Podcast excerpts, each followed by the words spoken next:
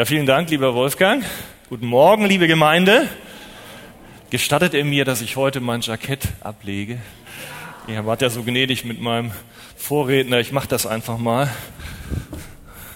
Weil wenn Gottes Wort uns ergreift, dann wird uns warm ums Herz, aber manchmal auch im Körper.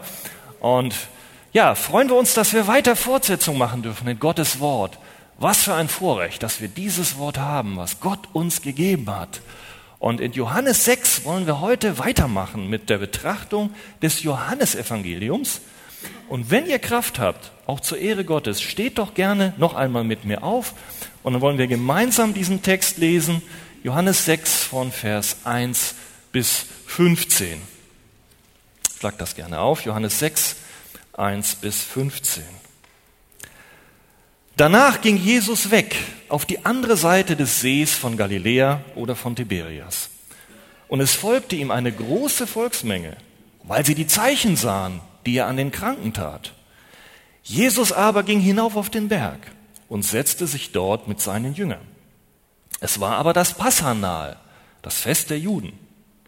Als nun Jesus die Augen aufhob und sah, dass eine große Volksmenge zu ihm kommt, spricht er zu Philippus, Woher sollen wir Brote kaufen, dass diese essen?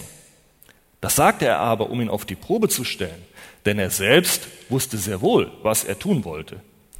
Philippus antwortete ihm, für 200 Denare Brot reicht nicht aus für sie, dass ein jeder von ihnen auch nur ein wenig bekommt. Da sprach einer von seinen Jüngern, Andreas, der Bruder des Simon Petrus, zu ihm, es ist ein Junge hier, der hat fünf Gerstenbrote und zwei Fische. Doch was ist das für so viele? Jesus aber sprach, lasst sich die Leute sitzen, hinsetzen. Es war nämlich viel Gras an dem Ort. Da setzten sich die Männer, es waren etwa 5000. Und Jesus nahm die Brote, sagte Dank und teilte sie den Jüngern aus. Die Jünger danach aber denen, die sich gesetzt hatten. Ebenso aber auch von den Fischen, so viele sie wollten. Und als sie gesättigt waren, sprach er zu seinen Jüngern, sammelt die übrig gebliebenen Brocken ein, damit nichts verdirbt. Da sammelten sie und füllten sie zwölf Körbe mit Brocken von den fünf Gerstenbroten, die denen übrig geblieben waren, welche gegessen hatten. Als nun die Leute dieses Zeichen sahen, das Jesus getan hatte, sprachen sie, das ist wahrhaftig der Prophet, der in die Welt kommen soll. Da nun Jesus erkannte, dass sie kommen würden, um ihn mit Gewalt zum König zu machen, zog er sich wiederum auf den Berg zurück, er allein. Amen. Vater, wir danken dir für dein heiliges Wort. Ich danke dir, Vater, dass es Frucht bringen wird, wie du es dir vorgenommen hast, und segne uns auch jetzt beim Betrachten dieses heiligen Wortes. Amen. Ja, dürft euch gerne wieder hinsetzen. Ich denke, einige oder die meisten von euch, die waren ja auch schon am letzten Sonntag hier. Und am letzten Sonntag, wenn ihr euch erinnert, haben wir über ein vierfaches Zeugnis der Gottheit Christi gesprochen. Wir haben eine Predigt gehört von Pastor Wolfgang und ich möchte nochmal anknüpfen, weil dieser Text auch vor dem unseren heute steht. Da gibt es nämlich vier verschiedene Hinweise oder Beweise, dass Jesus der Gottes Sohn ist. Das erklärt uns Johannes im Kapitel 5. Ihr werdet euch bestimmt noch daran erinnern, welche das sind. Da ist zum einen das Zeugnis Johannes des Täufers. Zum Zweiten, und da haben wir uns letztes Mal besonders mit beschäftigt, ist es das Zeugnis des Vaters im Himmel selber über seinen Sohn, dass er der Messias, dass er der Sohn Gottes ist. Das ist ein zweifaches Zeugnis. Einmal das Zeugnis an den Herzen von Menschen, dass sie erkennen, Jesus ist der wahre Gott, der Vater wirkt an diesen Herzen bei Simeon, bei Hannah und auch bei vielen von uns. Und dann hat er auch damals vom Himmel her gesprochen. Das Zeugnis des Vaters. Das war das zweite Zeichen, dass Jesus der Sohn Gottes ist. Das nächste Zeichen war das Zeugnis der Heiligen Schrift, des Alten Testamentes, einschließlich des Propheten und der Schriften des Mose. Die machen auch klar, Jesus ist der Sohn Gottes. Und Jesus hat das deutlich gemacht. Und dann haben wir noch ein viertes Zeugnis, warum Jesus wahrhaft der gesandte Messias ist. Und da haben wir ein Beispiel in Johannes 5 betrachtet, Vers 36. Da sagt Jesus, Ich aber habe ein Zeugnis, welches größer ist als das des Johannes. Denn die Werke, die mir der Vater gegeben hat, dass ich sie vollbringe, eben die Werke, die ich tue, die zeugen von mir, dass der Vater mich gesandt hat. Und so ein Beispiel haben wir auch wieder heute in unserem Text, was wir uns näher anschauen wollen. Ein gewaltiges Werk, was der Vater Jesus gegeben hat, dass er es tue und was uns zeigt, wer Jesus wirklich ist. Schauen wir also jetzt mal rein. Ihr habt ja die Bibel aufgeschlagen in Johannes 6, Vers 1 heißt es, nach diesen Dingen ging Jesus weg auf die andere Seite des Sees von Galiläa oder von Tiberius. Nach diesen Dingen heißt, nach dem, was also da vorher geschehen ist. Und wir erinnern uns, in Kapitel 5 befand sich Jesus ja in Jerusalem. Dort hatte er sich ja mit den Juden dort auseinandergesetzt. Er hat am Teich Bethesda den Kranken dort geheilt. Und ja, wir haben gelernt, das war so ungefähr die Zeit des Laubhüttenfestes, wo Jesus Jerusalem aufgesucht hatte. Und jetzt hören wir, er befindet sich am See von Genezareth. Nach diesen Dingen. Nach diesen Dingen. Und wir wissen, aufgrund der Berichte der anderen Evangelisten ist immer wichtig, dass wir auch die gesamte Bibel lesen und dieses Wunder der Speisung der 5000, da können wir auch in den anderen Evangelien von Lukas, Matthäus und Markus eine Menge lesen, die ergänzen sich wunderbar. Da heißt es also, dass Jesus in der Zwischenzeit nach Galiläa gegangen ist, das können wir daraus erkennen, und auch dort in wunderbarer Weise seinen Dienst der Segnung und Heilung der Kranken fortgesetzt hat. Das sehen wir beispielsweise in Matthäus 5, Kapitel 5 bis Kapitel 8. Und jetzt in unserem Text, schaut in Kapitel 2 rein, dann nimmt der Johannes auf genau diese vielen Krankenheilungen Bezug, die Jesus da schon in Galiläa getan hat. Denn er schreibt, und es folgte ihm, als er da jetzt östlich des Sees Genezareth war, eine große Volksmenge, weil sie die Zeichen sahen, die er an den Kranken tat. Und Jesus ging da hinauf auf einen Berg. Wir wissen, das ist so ein hügeliges Land dort im Osten. Heute nennt man das Golanhöhen. Also da in der Gegend hat das sich damals zugetragen. Und diese vielen Wunder, die Jesus da getan hatte, die haben zu einer unglaublichen Popularität geführt. Schaut mal, da war eine riesige Menschenmenge, die Jesus beobachtete und guckte, wo ist er denn, und die ihm praktisch nachlief. Und ja, wir können in anderen Texten der Evangelien auch ein paar Hintergründe, noch ein paar neue Hintergründe finden, warum Jesus jetzt gerade an diesen einsamen Ort ging, wo er sich eigentlich hin zurückziehen wollte. Er wollte ja eigentlich Ruhe haben, das war der Hintergrund. Und wissen, wenn ihr die Bibel kennt, dass Jesus einmal die zwölf Jünger ausgesandt hatte in die Gegenden von Galiläa, zwei zu zwei, und hatte ihnen Vollmacht gegeben, über Dämonen, über Krankheiten zu heilen. Und das war unmittelbar zuvor geschehen. Und jetzt waren diese Jünger zurückgekehrt und auch Jesus hatte seinen Dienst fortgesetzt. Und dann hatten sie gehört, dass Herodes Antipas, das war der damalige Regent dort in dieser Gegend von Galiläa, den Johannes den Täufer hatte umbringen lassen. Wisst ihr vielleicht, dass der ihm hat den Kopf abschlagen lassen auf Geheiß seiner neuen Frau, die er eigentlich nicht haben sollte, der Herodias. Und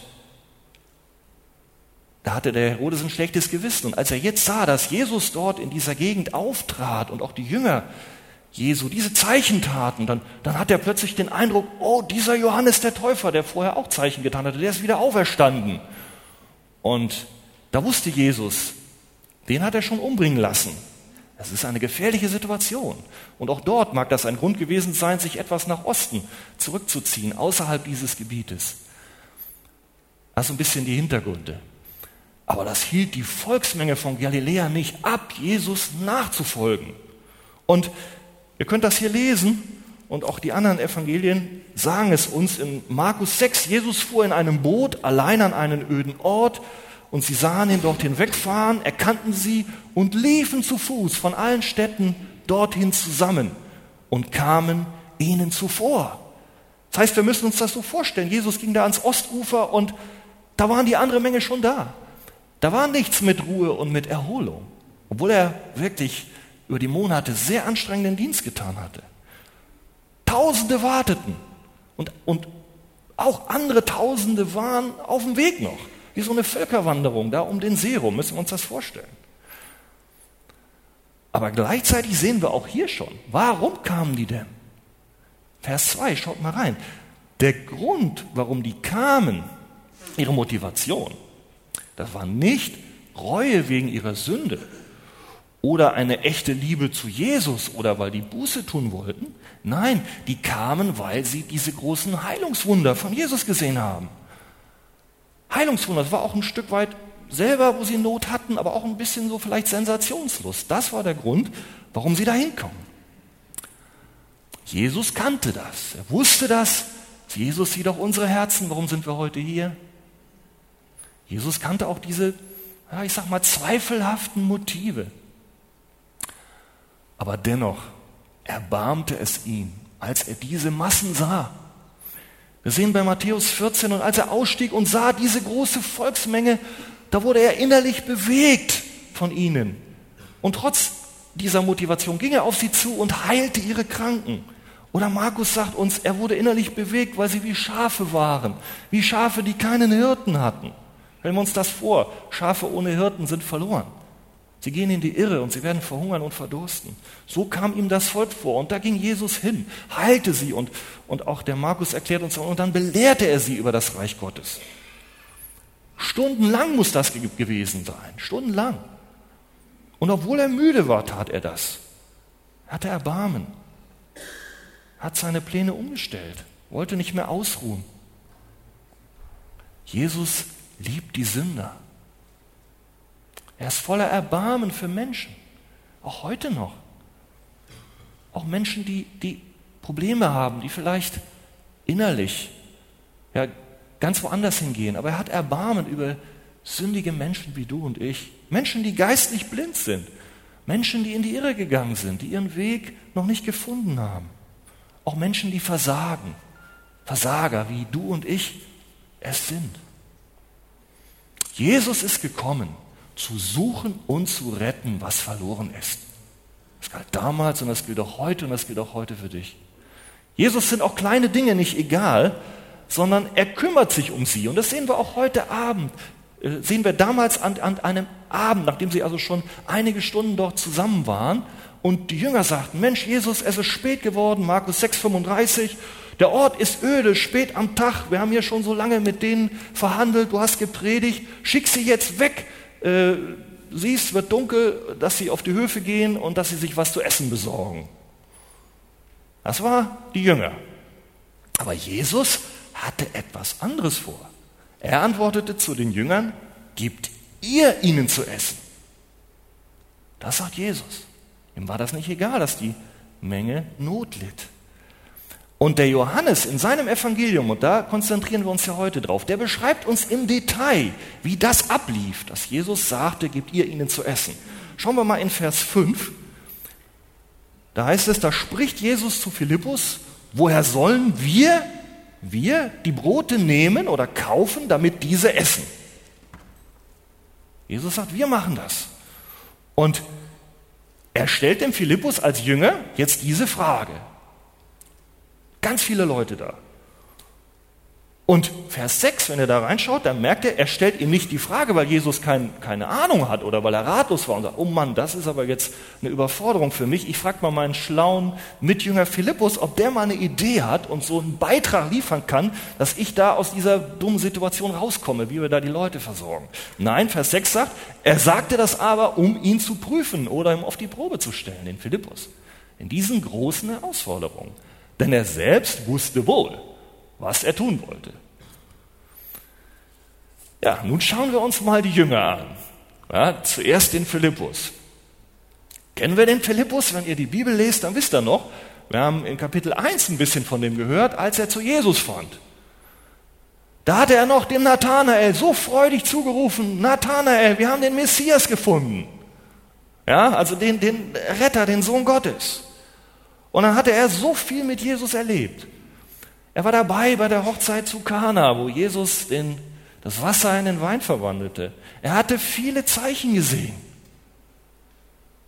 Und ihm waren auch die Berichte des Alten Testamentes vertraut, wo, diese, wo Gott schon oftmals sein Volk versorgt hatte in übernatürlicher Weise. Auch mit, mit Nahrung, mit Brot. Denkt da nur dran an das Manna in der Wüste. Aber hier, er blickt nur auf die Umstände. Er blickt nur darauf, was er sieht, was vor Augen ist. Sein Denken und seine Sicht der Dinge hier bei dieser Frage Jesu beziehen Jesus gar nicht ein. Die bleiben auf seine reinen, schwachen menschlichen Möglichkeiten beschränkt und fixiert. Bei dieser großen Herausforderung. Sieht nur auf die Umstände, aber er sieht nicht den Meister, den Messias, den bezieht er in dieser Problemsituation gar nicht ein. Und um die Frage nun zu beantworten, da schmeißt er, sag ich mal, seinen Gehirncomputer an, fängt an zusammenzurechnen, wie viel Geld haben wir überhaupt noch, wir hier, die Jünger, die wir umherziehen. Insgesamt waren das wohl 200 Denare, das war schon eine vernünftige Summe, ungefähr acht Monatsgehälter eines Arbeiters. Aber dann sagt er, bei der Menge, 5000 Männer, Frauen, Kinder dazu, 15.000, reicht überhaupt nicht aus, dass ein jeder auch nur ein klein wenig zu essen bekomme.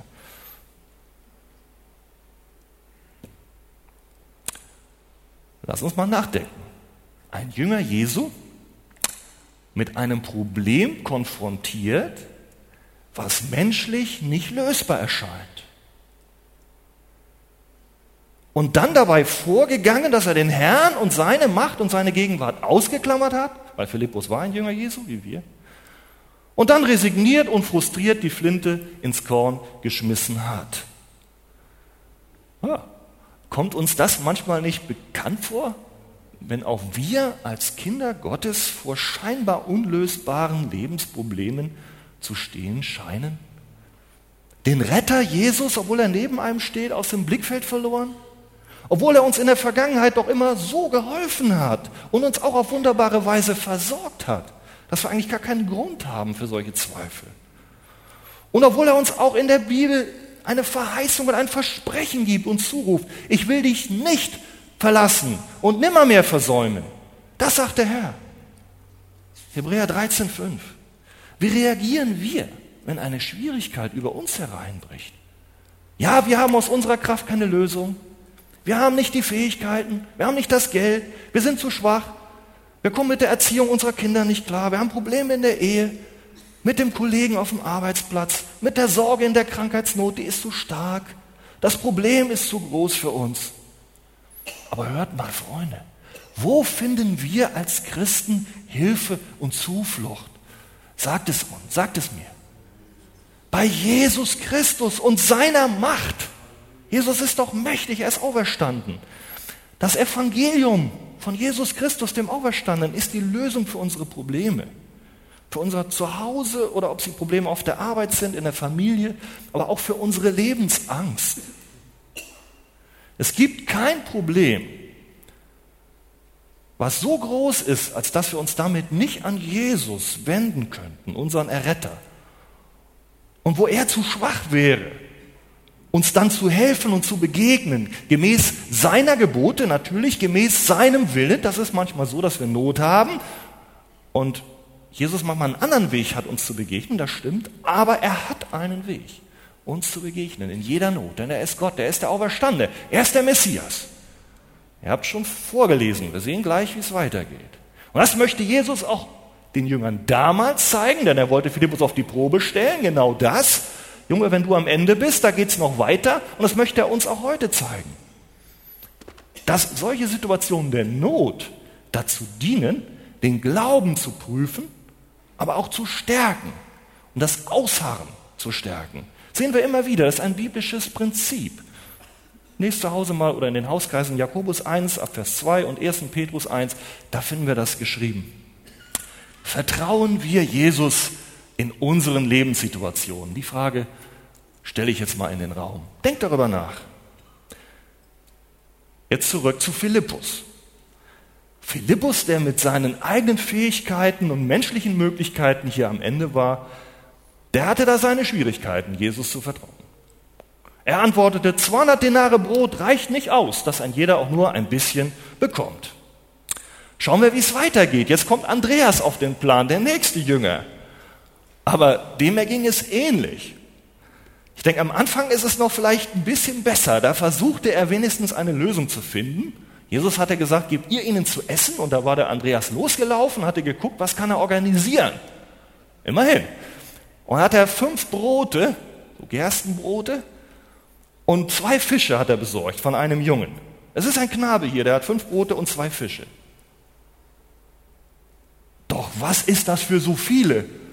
Jetzt bricht sein Glaube plötzlich zusammen, als er die enorme Größe des logistischen Problems sieht. Als er gezählt hatte, was er gefunden hatte, da war er plötzlich skeptisch und sein Glaube, der versank also ja, ganz schnell in den Erdboden.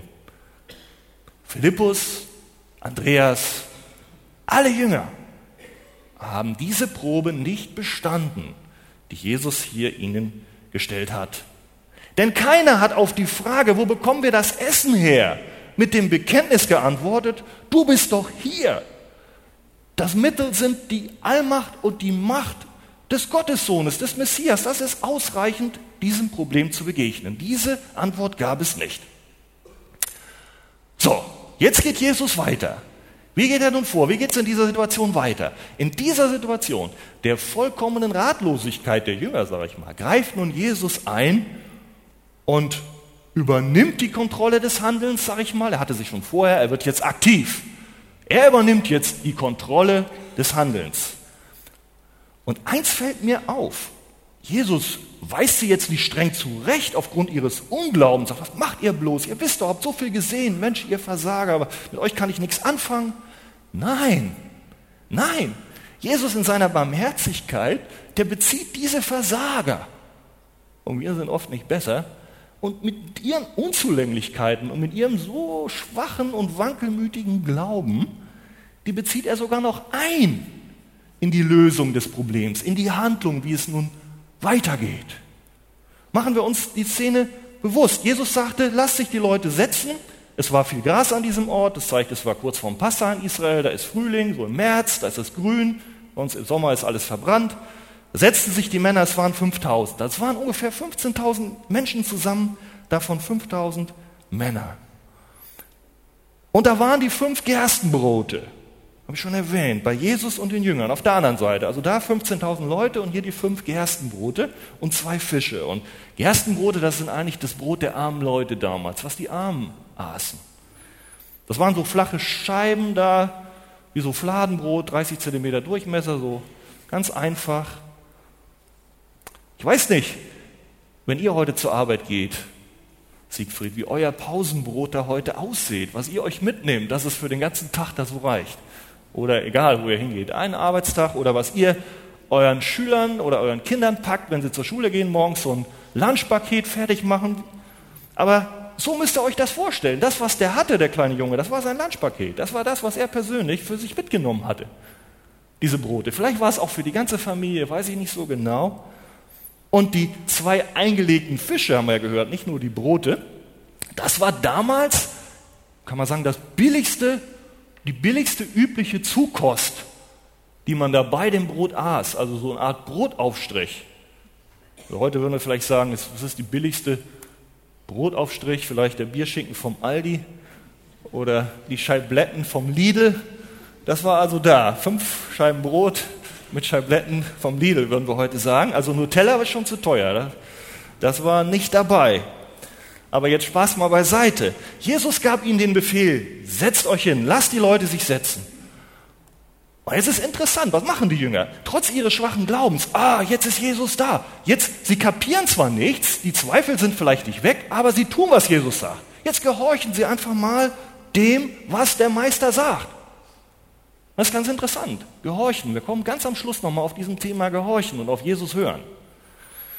Und die folgen jetzt den Instruktionen Jesu. Und das blieb nicht ohne Frucht. Jesus nahm die Brote, Vers 11, sagte Dank, teilte sie den Jüngern aus. Die Jünger aber denen, die sich gesetzt hatten, ebenso auch von den Fischen, so viele sie wollten. Und als sie alle gesättigt haben, spricht er zu seinen Jüngern, sammelt die übrig gebliebenen Brocken, damit nichts verdirbt. Gewaltig. Eine Sache möchte ich am Anfang darauf eingehen, da, müsst ihr auch darauf achten. Jesus nahm die Brote, dankte dem Vater im Himmel für seine Gaben. Ganz unspektakulär. Jesus zeigt uns hier, und das dürfen wir auch praktizieren, alle guten Gaben, mögen sie klein sein, selbst diese fünf Brote, kommen vom Vater im Himmel. Er gibt Brot, er lässt es wachsen. Nichts ist selbstverständlich. Verachte nicht das Geringe. Danke. Jesus dankt und betet vor dem Essen, wie es damals alltäglich war und wie wir es heute im Alltag auch tun dürfen und sollen. Und überhaupt, wenn wir das so sehen, alles bleibt irgendwie schlicht und in den Alltag eingebunden. Das Ergebnis ist zwar ein gewaltiges Wunder, aber da ist jetzt kein Hu, jetzt sehe, jetzt schaut her, jetzt bin ich da, der Messias, ihr habt alle versagt. Jetzt kommt was Spektakuläres. Jetzt tue ich ein großes Wunder. Der Sohn Gottes ist da. Seht her, was ich tun kann. Finden wir das? Überhaupt nicht. Der macht gar keinen Riesenaufhebens über diesen unglaublichen, übernatürlichen Vorgang. Der wird nicht groß beworben, mit großen Worten angekündigt, jetzt passiert ein Wunder, das ist das Reich Gottes. Oder eine Sensation mit lautem Getöse wird da propagiert, beworben, ins Rampen- und Scheinwerferlicht gestellt. Nein, so geht Jesus gar nicht vor. Es ist eine unglaubliche Kraft und Autorität dahinter, das sehen wir. Das Ergebnis ist gewaltig. Aber wie bringt Jesus es rüber? Ganz normal. Jesus ist kein Zauberer. Er zaubert nicht mit Show-Effekt Nahrung in die Luft, wie wir es vielleicht bei den Zauberern Ägyptens finden könnten oder auch vielleicht von anderen Leuten heute, die Macht haben.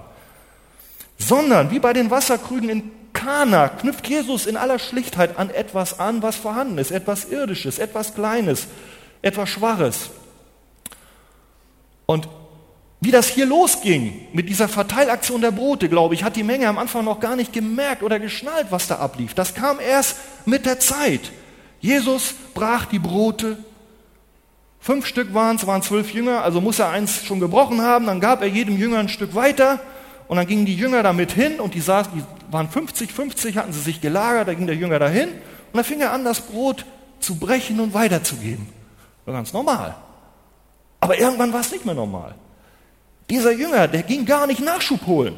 Die haben gesehen, der hatte nur ein Brot, der hatte gar keinen Sack dabei. Und da kam immer mehr. Merkt, wir haben manchmal Probleme, wenn wir als Älteste uns da vertan haben. Bringen das Abendmahl und nachher, manchmal kommt es vor, da muss einer zurückgehen, muss noch ein bisschen Brot holen. Das kam überhaupt nicht vor, sondern die sahen plötzlich, da wird das Brot immer mehr. Keiner ging Nachschub holen. Und sie bekamen so viel sie wollten. Immer neue Stücke entstanden. Was für ein Zeichen, was für eine Macht tut sich hier kund. Das ist unglaublich. Jesus hat die Macht. Jesus hat die unbegrenzte Fülle der Macht. Er hat die Macht über die Natur. Er hat die Macht über die Schöpfung. Wir sehen, er schuf das. Es war keine Substanz da, da war nicht gebacken, das Brot. Jedes Atom, jedes Molekül, alles was existiert, jedes Bestandteil oder jeder Bestandteil des Universums ist Jesu Macht unterworfen. Er ist der Schöpfer. Und das zeigt uns, Jesus, der Sohn Gottes, der Messias, ist hier auf die Erde gekommen. Die Herrlichkeit Gottes, der Retter ist da. Und wenn er spricht, so geschieht's. Das darfst du wissen. In deiner Notsituation, wer Jesus ist, wenn du am Ende bist. Jesus ist kein schwacher irdischer Mensch nur. Er ist der Sohn Gottes. Er ist Gott. Und darum kann er auch helfen, wenn du am Ende bist, wenn die menschlichen Möglichkeiten nicht reichen. Ein zweites, was auffällt, Jesus schuf diese ungeheuren Mengen Brot nicht aus dem Nichts, sondern er benutzte diese schwachen, zweifelnden Jünger und diese unscheinbaren Gaben, die fünf Brote, um damit ein großartiges Werk in Szene zu setzen. Das hat eine Bedeutung. Mit Sicherheit hätte Jesu der Mitwirkung dieser Jünger nicht bedurft, um das Volk zu speisen. Da sind wir uns, glaube ich, alle einig. Bei der Macht. Aber er hat das so gemacht, weil er das so machen wollte. Und es ist auch heute noch ein Prinzip, dass Jesus schwache, fehlbare Menschen einbezieht. Und er möchte uns damit etwas lehren. Gott baut sein Reich und es ist schon immer gewesen. Schon immer. Durch schwache, unvollkommene Menschen. Das fing mit Mose an. War der so ein Held, so ein Supermann? Überhaupt nicht. Da heißt es, Mose war einer, der, der war der demütigste von allen. Der, der sagt, ich kann noch nicht mal reden. Und Gott hat ihn benutzt, dass er als Führer des Volkes das Volk Israel aus der Sklaverei rausführte. Stell dir vor, seine Möglichkeiten waren klein. Niemals hätte das geklappt, wenn wir das begrenzt hätten auf Mose und seine Fähigkeiten. Gleiche mit Gideon. Da heißt es, der war aus dem Stamm Manasse und zwar aus der unbedeutendsten Familie da dieses Stammes Israels. Und den hat er genommen und er wurde ein Führer und hat Israel von den Medianitern befreit. David, ein unbekannter Hirtenjunge, hatte man gedacht, Mann, das ist der, den ich mir aussuchen würde? Überhaupt nicht, wisst ihr doch. Das war doch ein kleiner, da hatten sie noch übersehen. Und den hat Gott genommen, diesen schwachen, eigentlich menschlich begrenzten Mann, um sich in ihn zu verherrlichen, um seine Gaben einzusetzen und mit göttlicher Kraft ja auch auszurüsten. Und dann konnte er sogar den Goliath besiegen. Und dann hat Gott eigentlich Israel von den Philistern gerettet. Und Gott alleine gehört die Ehre. Und das ist es auch. Gott benutzt unscheinbare Menschen, wie er die fünf Brote von Andreas benutzte. So will er auch dich und mich heute benutzen, in all unserer Schwachheit. Was kann ich für Jesus tun, fragst du. Ich kann doch eigentlich nur sehr wenig. Ich habe doch auch nur sehr wenig von meinen Fähigkeiten, von meinen materiellen Dingen oder überhaupt von meiner Zeit. Aber Jesus sagt auch dir, ja, ich weiß, aber gib es mir, das, was du hast, gib es mir, vertraue mir. Komm hinein in die Gemeinde, lasse, lasse dich einfügen in den Leib Christi. Geh zum Glaubensgrundkurs, dann gehst du zum Mitgliedskurs, denn ich habe was vor. Mit dir persönlich und mit uns oder mit der Gemeinde des Herrn als Gemeinde, auch mit dieser Gemeinde. Bring dich ein und dann Lass mich etwas daraus machen aus dir. Was im Reiche Gottes zählt, was im Reiche Gottes Frucht bringt. Mag anders sein, dass es in der Welt nicht groß angesehen ist, aber in meinem Reich ist es wichtig. Und dann kann es sein, dass dieser dein schwacher Dienst, dein schwaches Zeugnis am Arbeitsplatz, dein Gebet, dein einfach nur deine Hilfsleistung an deiner Nachbarin, dass das eine kleine, aber vielleicht auch sehr große Auswirkung hat da kommt es nicht drauf an. Aber Jesus ist da und wirkt. In dir und mir, in schwachen Menschen. Ihr kennt das schon. Jesus sagt, was töricht ist vor der Welt, was schwach ist vor der Welt, das habe ich erwählt. Damit das, was ist, was stark ist, damit ich das zu Schanden mache. Damit sich kein Mensch vor Gott rühme. Gott allein gehört die Ehre. So war es damals hier bei der Speisung der 5000. Da brauchen wir nicht dem Philippus auf die Schulter klopfen und dem Andreas, das wissen wir. Aber so ist es auch, wenn du und ich mithelfen dürfen, im Reich Gottes zu dienen. Deine schwachen Worte und dein Dienst werden deinen Nachbarn alleine nicht überzeugen, deinen Arbeitskollegen. Die werden auch deinen Bruder in der Gemeinde nicht sättigen können. Aber Jesus, der Messias, ist da durch seinen Heiligen Geist. Seine Möglichkeiten sind göttlich, sind nicht begrenzt. Und Gottes Fähigkeit, dich zu benutzen, wird nicht durch die Größe deiner Gabe eingeschränkt. Nicht die Größe der Gabe ist entscheidend, sondern dass du sie ihm im Vertrauen zur Verfügung stellst. Haben wir das verstanden? Ich denke, Jesus hätte das Essen aus dem Nichts schaffen können, aber er benutzte die unscheinbare Gabe der Jünger, um große Dinge zu tun, damit sein Reich gebaut werde. Das gibt auch Hoffnung für dich und mich, die wir vielleicht sehr begrenzt sind und uns denken, wir sind überflüssig, Gott kann uns nicht gebrauchen. Doch, jeden. Ein weiterer Punkt, wir haben gesehen, als sie gesättigt waren, sagt er zu den Jüngern, sammelt die übrig gebliebenen Brocken auf, damit nichts verdirbt. Und da sammelten und füllten sie zwölf Körbe mit Brocken von den fünf Broten, die übrig geblieben waren. Da steht auch da, weil es eine Bedeutung hat so überreich die Versorgung auch war, da gab es ja jetzt Unmengen an Brot. Da fällt mir auf, dass Jesus sagt, so, jetzt aber geht dabei und sammelt das auf, was übrig geblieben ist. Vielleicht war es, es waren zwölf Körbe, vielleicht war es für die Versorgung der Jünger gedacht, das waren ja zwölf, vielleicht hat es auch eine weitere Bedeutung, aber mir ist eine andere Sache irgendwie groß geworden. Diese übrig gebliebenen Brocken von Essen sind nicht plötzlich von geringerer Bedeutung, weil Jesus jetzt hier diese übliche Art der Essensversorgung, die auch mit Schweiß und Angesicht durch den Bäcker passiert, da muss man verarbeiten, plötzlich abzuschaffen gedenkt und jetzt durch Wunderhandlungen zu ersetzen gedenkt. Ja?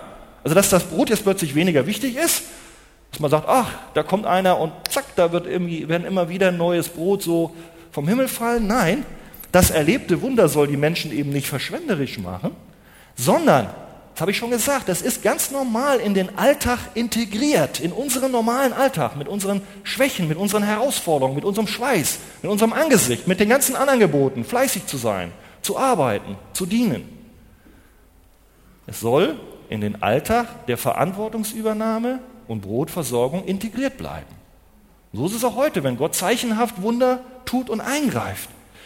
Denn Jesus Ziel ist es ein viel tieferes, als der Menge zu vermitteln, dass der Messias gekommen ist, damit sie nicht mehr arbeiten brauchen.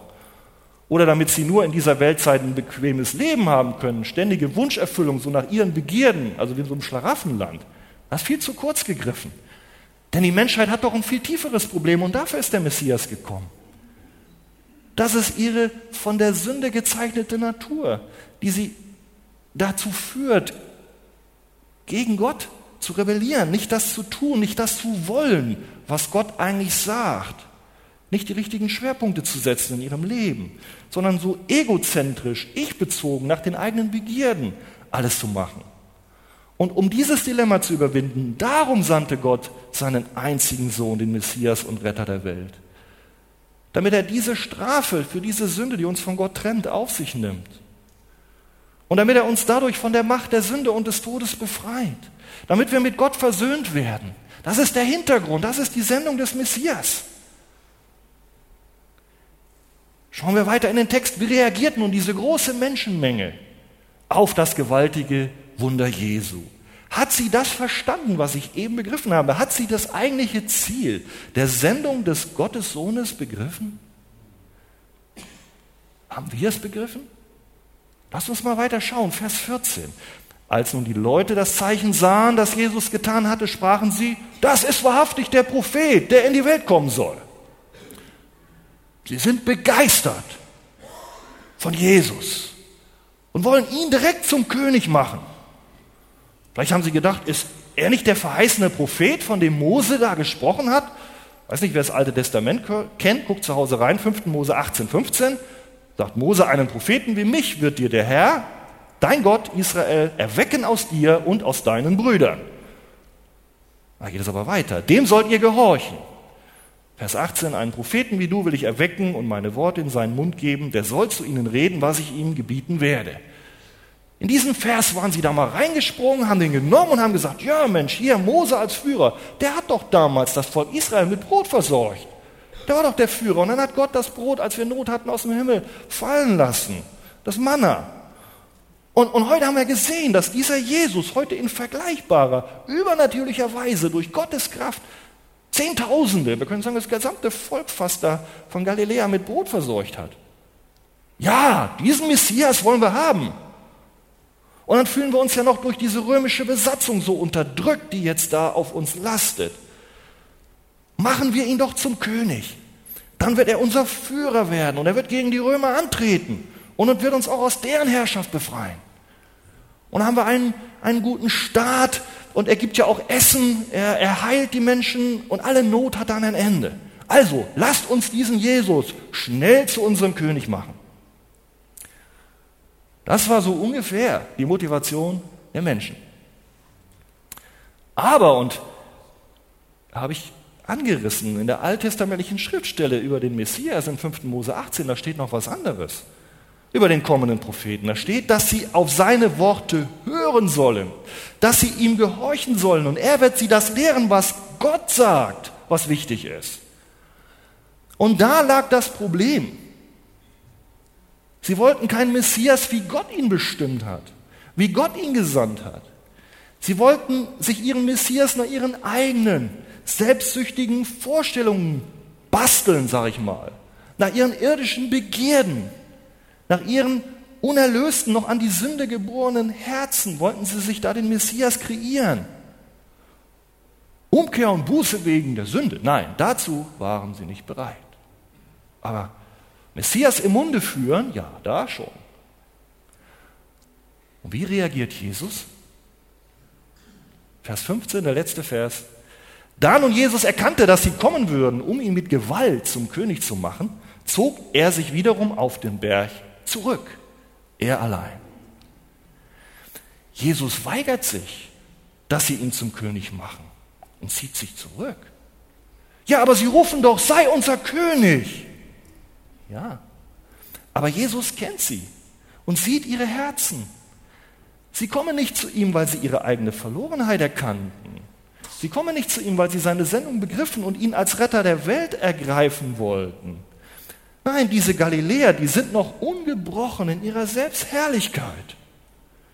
Die suchen bloß einen Versorger für ihre irdischen Bequemlichkeiten und dann einen, der ihnen ihre nationalistischen Eigeninteressen als Nation Israel, wir sind ein starkes Volk, wir wollen die Besatzer vertreiben und besiegen, ja, der ihnen da hilft und der ein Befreier der römischen Zwangsherrschaft für sie ist. Sie eifern für einen Messias und für ein Reich Gottes, das genau diesen Vorstellungen, denen sie haben, entspricht, ihren Wünschen, der da hineinpasst. Aber Freunde, das ist nicht das Reich Gottes, wie Jesus es aufzurichten gekommen ist. Ihr wisst doch später, kennt die Stelle vielleicht. Jesus sagt, mein Reich ist nicht von dieser Welt. Wäre mein Reich von dieser Welt, meine Diener würden darum kämpfen. Aber nun ist mein Reich nicht von dieser Welt. Jesus hat eine ganz andere Dimension. Wir kennen dieses Reich. Es ist ein Reich, wo wir jetzt schon hineingerufen werden. Aber es ist ein Reich der Himmel, ein geistliches Reich. Er kämpft nicht gegen die Römer. Die Menge, die damals in Galiläa Jesus nachlief, die wollte ein Reich, in das man auch ohne Geburt von oben, ohne Erneuerung des Herzens hineinkommen kann. Blieben die Alten in ihrer Selbstherrlichkeit. Und darum setzen die Galiläer, und wir werden das noch sehen, wenn wir weiterschauen in Johannes 6, dieser Botschaft Jesu, dass du von neuem geboren werden musst und darfst, um das Reich Gottes zu sehen, Widerstand entgegen. Und dieses Wunder, wo Jesus hier das Brot vermehrt, ist nicht ohne Zufall, denn es ist ein Zeichen, denn Jesus ist das Brot des Lebens. Er ist das Brot, was vom Himmel gekommen ist. Und er hat seinen Leib zerbrochen. Und da gibt es auch eine große Symbolik, das werden wir alles noch betrachten. Aber diese Galiläer wollen das nicht und setzen dem Widerstand entgegen. Und als letztes, liebe Freunde, diese Botschaft und dieses Problem ist auch heute sehr ernst. Welchen Messias hast du? Welchen Messias erwartest du? Welchen Jesus hast du? Welchen Jesus erwartest du? Welchen Christus bastelst du? Bastelst du? Ist es einer, den du dir selber ausgesucht hast, der dir gefällt nach deinen normalen Wünschen? Leute, wir müssen auch als Gemeinde aufpassen, welchen Jesus predigen wir. Ist es einer, den Gott bestimmt hat, wie er sich in der Bibel offenbart?